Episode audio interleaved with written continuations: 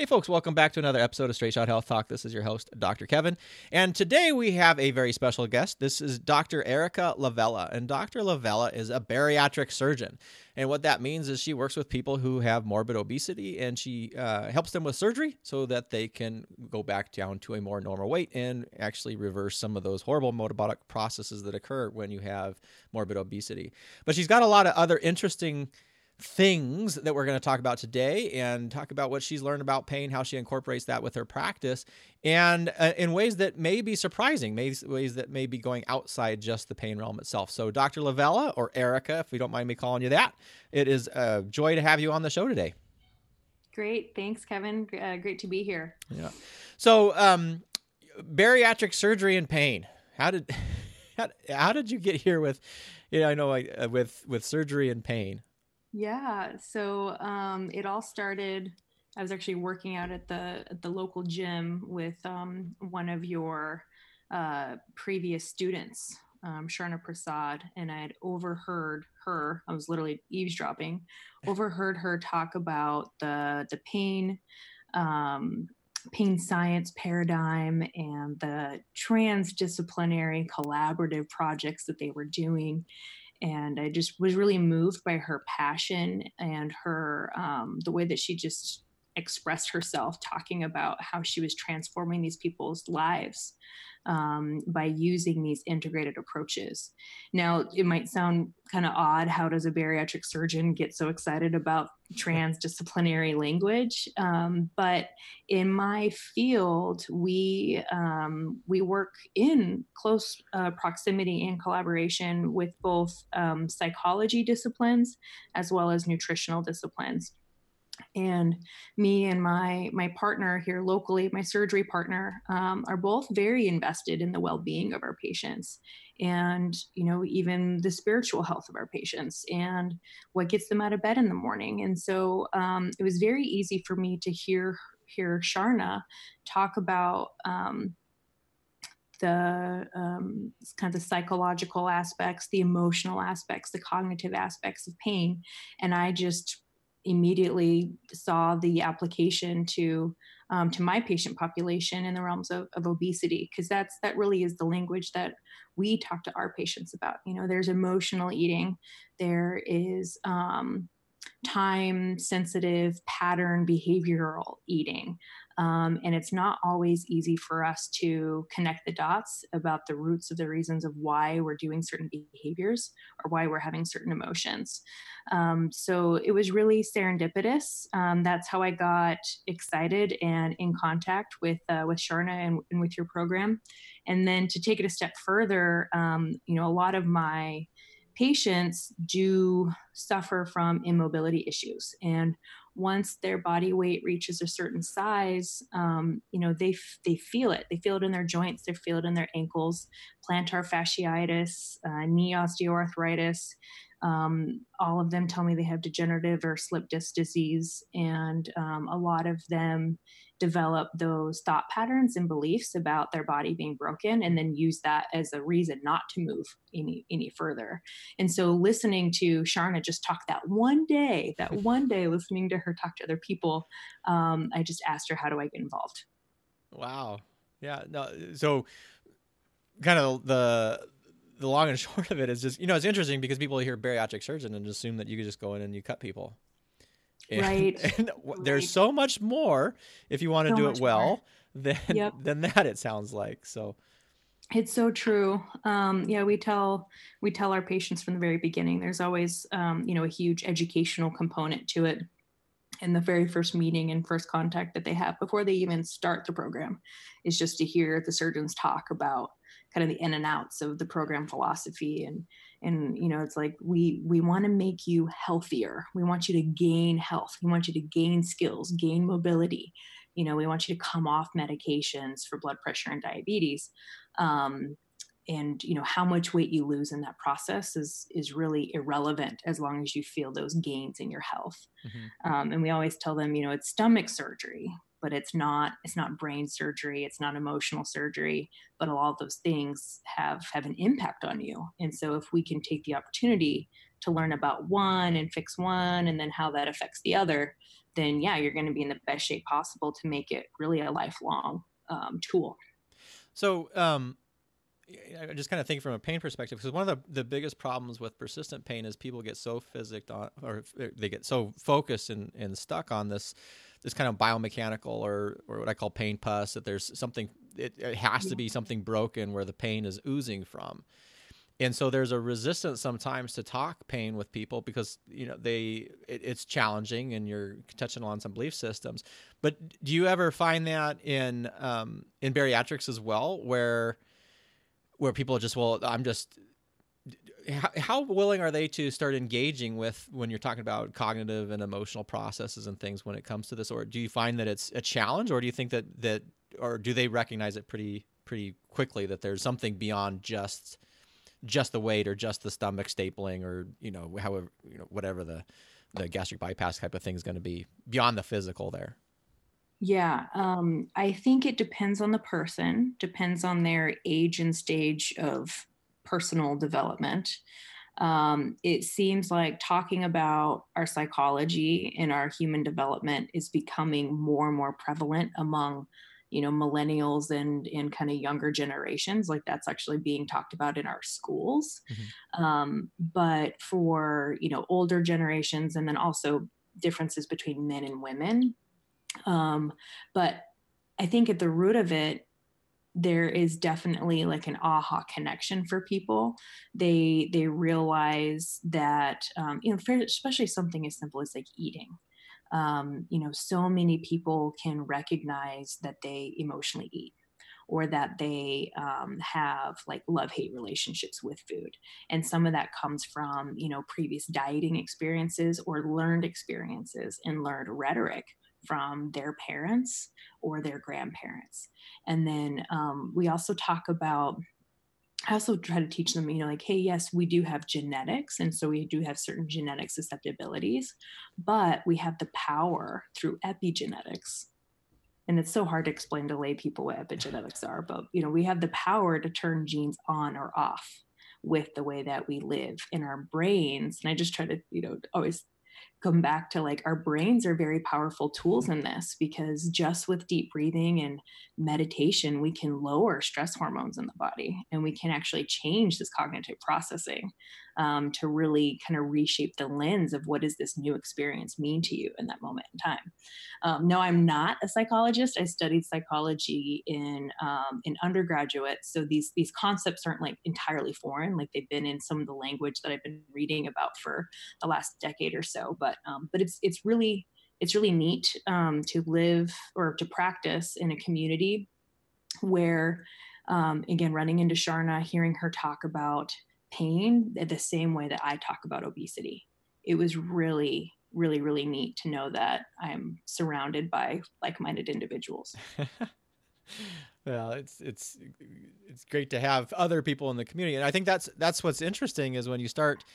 You know, so much of it we get in this uni unidimensional kind of fixed focus kind of thing when it comes into the healthcare system, and and I guess what's frustrating to me sometimes is you, you know you look at things like the social determinants of health and how so much of our overall health is determined by behavioral and lifestyle choices social social situations your social dynamic and yet we focus so much on this little teeny in mis- little teeny piece of it this the you know the the medical part which is what they estimate access to medical care is like 11% of your overall health or something like that and it's um and and so it's it's always a joy to hear someone who is bringing in all that other stuff into their practice and then applying it in a way such as you've been doing.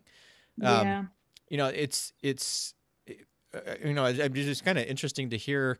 You know, is there a tipping point for your clients in the process where you you know where where where where do you see the change for them? Is it is it before surgery? Is it after surgery? Is it six weeks after the surgery or? Or... It's definitely before. Really? Um, the people that get the the strongest kind of buy-in in there and i call it i'm like this is you know forget everything you knew about your body before you came to this program. Forget everything you knew about diet and lifestyle. Like just because it was it was all bad and none of it worked. Mm-hmm. I'm like, you have to start fresh, blank, blank slate. Come in here with an open mind. We don't teach you any tricks or hacks. It's just eating real food and listening to your body. And if listening to your body and eating real food isn't enough, and movement, we, we you know, with every patient has to walk 30 minutes be able to walk for 30 minutes before we'll take them to surgery. And so that is sometimes the barrier for some people as well, which is why I've taken awesome advantage of your uh, MAPS program. Yeah, but it's Char's um, MAPS program. But. you know, so for most people, the light bulb really does go off in that preoperative process mm-hmm. because we for some some insurances it's you know six months kind of mandatory some insurances require six minimum visits with the dietitian um, but i i mean i talk about you know psychology from the level of counseling from the very beginning mm-hmm. and i'm like if you know behave these if these um, dietary changes and you movement and you moving every day isn't enough to kind of get you there then like why not take the opportunity to learn why. Yeah. And I always I always let them know like your psychol our psychologist is phenomenal.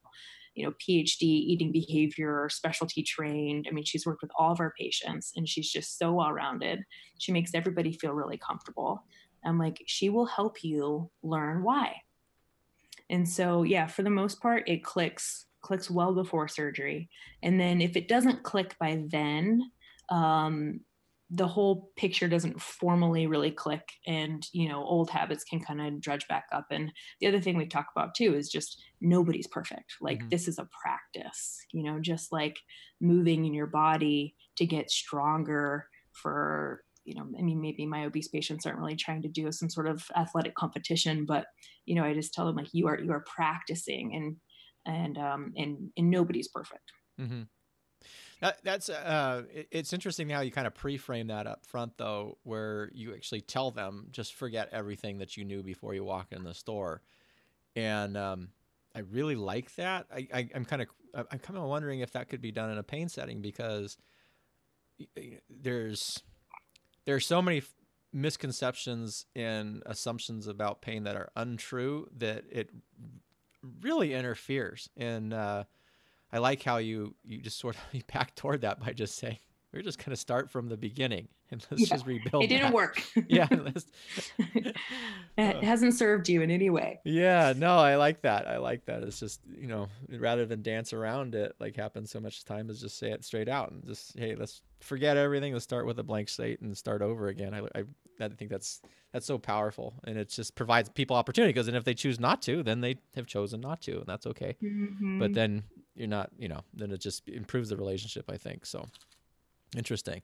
So so were you always this way or did you or or was there something that I know you said you did a, your your undergrad in psychology and anything so you were always kind of thinking like this? Is this or was there a moment in your life that kind of made you think that there was something more than you know just cutting things open yeah, or um i think i well i mean yeah so you heard a little bit of my story but i had um really so undergraduate was nutrition and and psychology for me.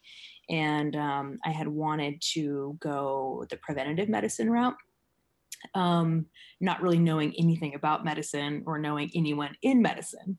Um, but i was just a firm believer in wow wow the healing power of of like you know fruits and vegetables is significant. Um, antioxidants seeing how they make energy in the body seeing how they detoxify the body just seeing i mean literally biochemistry and organic chemistry was all right there. This is how you prevent disease. Um, and this is how you heal disease you know? So even even take it a step further even if you are sick like you can get well um, so then I went into medical school and I just didn't get any more of that training. Like, mm-hmm. no more of those viewpoints were really fed to me. And not that I was impressionable um, necessarily, but I also just kind of saw the writing on the wall and didn't necessarily want to do um, I, I, just didn't really like pharmacology. I didn't I didn't like the the pharmacology approach is like the antithesis mm. of like the nutrition approach. Like they're just so polarizing. Um, and so, anyway, I found surgery. And when I found surgery, it just kind of fit this like inherent need that I had inside me, which was um, more process based and not that like surgery is more natural than pharmacology but like in the realm of like my biochemically geared brain um, it actually is because we can restore natural processes or just like alter them um, and we don't really just like pour drugs onto it. Now that being said as a surgeon um, the only meds I really prescribe are like antibiotics and narcotics. um, and so, you know, being familiar with pain and being familiar with the side effects that narcotics and, um, and NSAIDs have on the gut and on gut function um, also became an interest of mine. Um, when I was in medical school, I had gone through my own little health journey with um, I had an intestinal parasite, hmm. and um, it kind of messed with some of my personal psychology and, and resiliency. And um, when I found out I had the parasite and got the parasite treated, it was like everything kind of started clicking and coming back. And then um, through functional medicine, I don't know if you know functional mm-hmm. medicine very well or not, but um, it was kind of that approach to my personal health that really took me down this path of um, just you know the fundamentals of functional medicine is just to optimize inherent function of the body um, and with the uh, understanding of the biochemistry and the gut physiology the very parasite that i had had been stealing amino acids from my digestive system and then i wasn't making any serotonin mm. and when you aren't making any serotonin you aren't making melatonin um, just like the presentation that i gave a couple weeks ago kind of entailed. So I know that story very well of how if we're not given the right tools internally, then we're not going to be able to really heal and rebound and have these things click for us.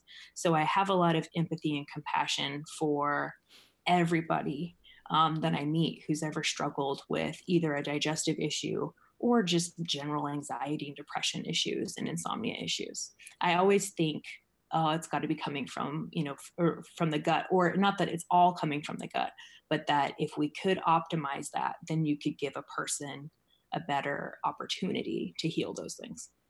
Well, it's it's definitely a significant contributor, and people don't really think about it. And that's that's you know thinking about the gut brain and and the gut brain axis is not something that people are typically chatting on.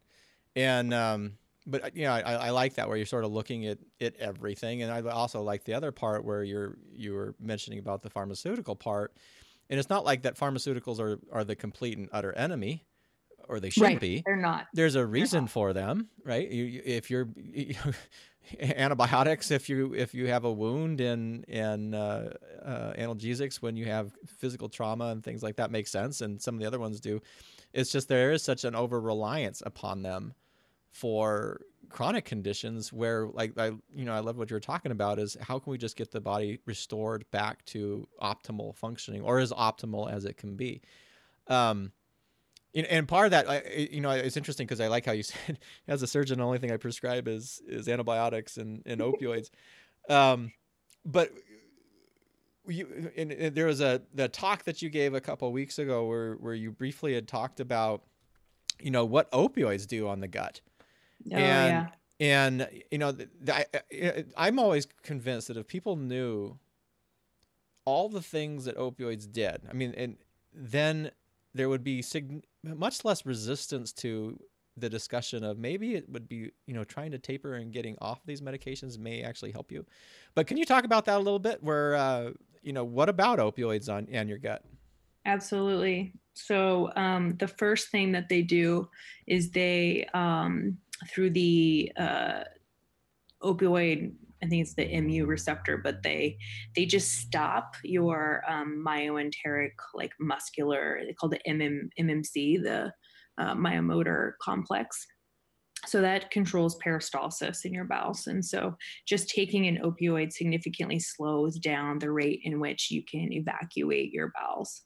Um, when this happens then the bacteria both in the colon and in the small bowel get stagnant. And when anything in the body gets stagnant just like how you can imagine blood clots form um, with DVTs, you have stasis, then um, and you have maybe have some trauma to the blood vessel, et cetera. But that's that's how you get a blood clot to form. Well, the bacteria kind of start to coagulate and hang around, and without that forward flow, the pH actually changes. Um, and so it's not like a overt obstruction, but it basically acts like an obstruction. And when you have um, the pH change, then you have overgrowth of certain bacteria that wouldn't otherwise be growing there. And this is probably the um, lesser known fact about opioids, but I've participated and listened um, to a lot of um, lectures on on this topic. But um, it's believed that just two weeks of opiate use is enough to cause small intestinal bacterial overgrowth. And when you have overgrowth of, again, colonic bacteria are now growing in the small intestine, they're not native to that part of the body, but your body has been tricked to thinking that um, your upper bowel is now your lower bowel based on the stagnation of stool and how it sits there. Um, and the pH changes. When that occurs, some of those bacteria grow in such excess that they actually start to kill off neighbors. Mm-hmm. And when the balance is off, um, and then if you combine that with a um, damaged, I don't like the word damaged, but a weakened um, mucosal lining, then you're exposing your intestinal um, villi. So they're normally covered by mucosa. I was explaining uh, mucosa to my patients is like it's like the soft stuff on the inside of your cheek, you know, that lines your entire intestine and it is kind of mucousy, saliva y like. And then when, um, you know, we take NSAIDs, that's another, uh, you know, common pain uh, reliever, or we have uh, chronic narcotics on board. The bacteria can grow in such a way that become that release toxins, and when they release toxins, those toxins can then get directly into the bloodstream. And there's a lot of functional medicine um, providers, literature, language, um, and there's even old bariatric literature to suggest after some of our older operations with really long roux limbs um, that we cause small intestinal bacterial overgrowth um, quite commonly and that those um, toxins cause a lot of joint arthritis polyarthritis um, and and they call it um, it's not septic arthritis because it's not like it's a septic joint but it's um, it's a uh, lipopolysaccharide induced um, by these bacteria, this uh, like polyarthritis. So I um I definitely forewarn everybody that I see, and I, I see you know probably a good handful or two every year of, um, of, of people that are just on tons of chronic opioids. Um, yeah, well, so it's it's more than just constipation. you know, that's way more than constipation. Yeah. way more than constipation. I mean, it goes deep. You know. Yeah. It's um, it's a cellular process. Well, and, and, and I'm I'm kind of being a little bit facetious there, but it's it's like the, we we toss off these side effects like they're nothing, but when you start understanding the importance of your gut and that that that that gut biome into your overall health, again, you're you know when when you're doing anything that can alter that in significant fashion and yet we don't even appreciate it and then we wonder why eh, it's just they don't get better. Yeah it's just it's just it, yeah. it's just unbelievable to me and and uh, and so we just, well you just get constipation. Well what okay what what is that going to mean? Is it a day of constipation three weeks of constipation? What are there going to be effects yeah. of that? Because we know you know there's a whole there's whole civilizations living down there and uh, you don't want some evil empire of bacteria to start doing this process, marching up the bowel, taking over all the good guys. So, uh, just just drives me a little bit crazy. But when our body only eliminates, you know, byproducts of everyday cellular metabolism in you know three ways: we breathe it off, we pee it off, we poop it off. You know, so like don't don't be obstructing one of your body's best defense mechanisms off of healing itself and keeping itself clean. It's like what just imagine plugging all the toilets in your house. That's right. Just and then you have the door and then you in your house. And then you have a door and the sink and that's it. You I love body and um, architectural analogies. Mm-hmm. I think they're spot on. well, it's just it. And another part is that just how resilient our bodies can be if we just step out of the way. Mm-hmm. You know, mm-hmm. and uh, I don't know. That's it's interesting stuff. But we kind of we kind of got a little bit off topic here. All right. So have you have you experienced any practice change, um, you know, from when, when you started to now, or have you been pretty consistent in seeing this more, you know, recognizing all these ex- all these other contributors outside of just the, you know, just the the stomach itself? Um, was there any moment in time in your own practice that you've seen significant change, or have you been this way since the beginning? And that either I mean, this is obviously not a leading question or anything. I don't know the answer to this, so either way is fine. I'm just kind of curious.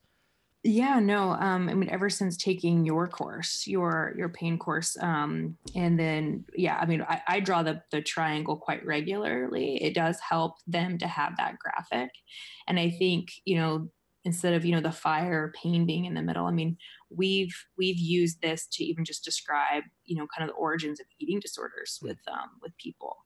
Um, so I definitely have found a lot of utilization off of using the triangle um, if I have time in a consultation, I'll bring up maybe other ways to think about their pain, um, but it doesn't always fit in with my particular consult time. But I do have an hour with with my patients, which is very beautiful and and somewhat rare in in healthcare. And um, I've had three patients now complete the MAPS program completely. I've had several others um, who are enrolled right now. And one of our our ladies, she she at one point was bedridden with um, fibromyalgia, and then just you know had an epiphany one day, like this is no way to live. I need to figure it out.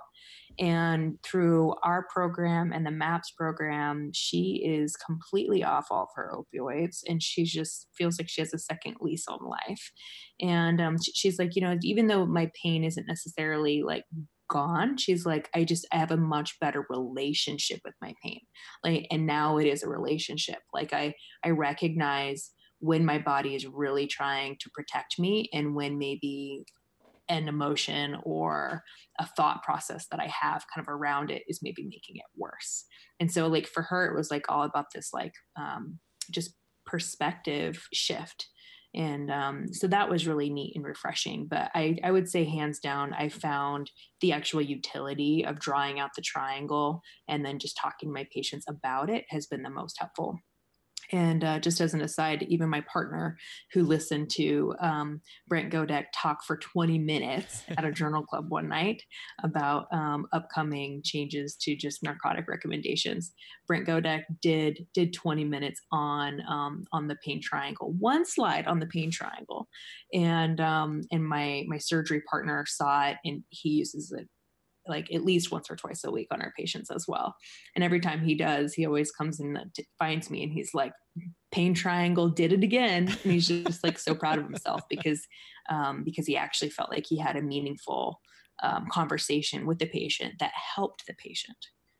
That's, that's super cool. And I, I did not that, that, was I did that was obviously I really wasn't trying to lead into it, even though it no, no, sounded no, like I, know, I was I leading into it, but but, but it's true. It's so true. No, that, and that's great to hear. And, and I, um, you know, as a side note, that's what is, it's, kind of interesting is because you start thinking that I call triangular thinking, and it, it, it just works all over the place and you can it apply does. it to so many different areas and uh, you know we uh, oh, and the other thing is the maps program for for the listeners out there that's mo- mind uh, movement mindfulness and pain science and that's a program that's through one of our regional pt uh, clinics um, that uh, one of the heads of that is Sharna Prasad and uh, Veronica Morrissey. So that's that's not my program, but um, we're, we're both familiar with the people who are working in there and does some fantastic things. So just to, to kind of put that out there as well. But it's just it, it is interesting how how how you can start taking some of this information and applying it in new and different ways and uh, and see people get better. I mean, isn't that what we yeah. all went into medical into healthcare to do? Exactly.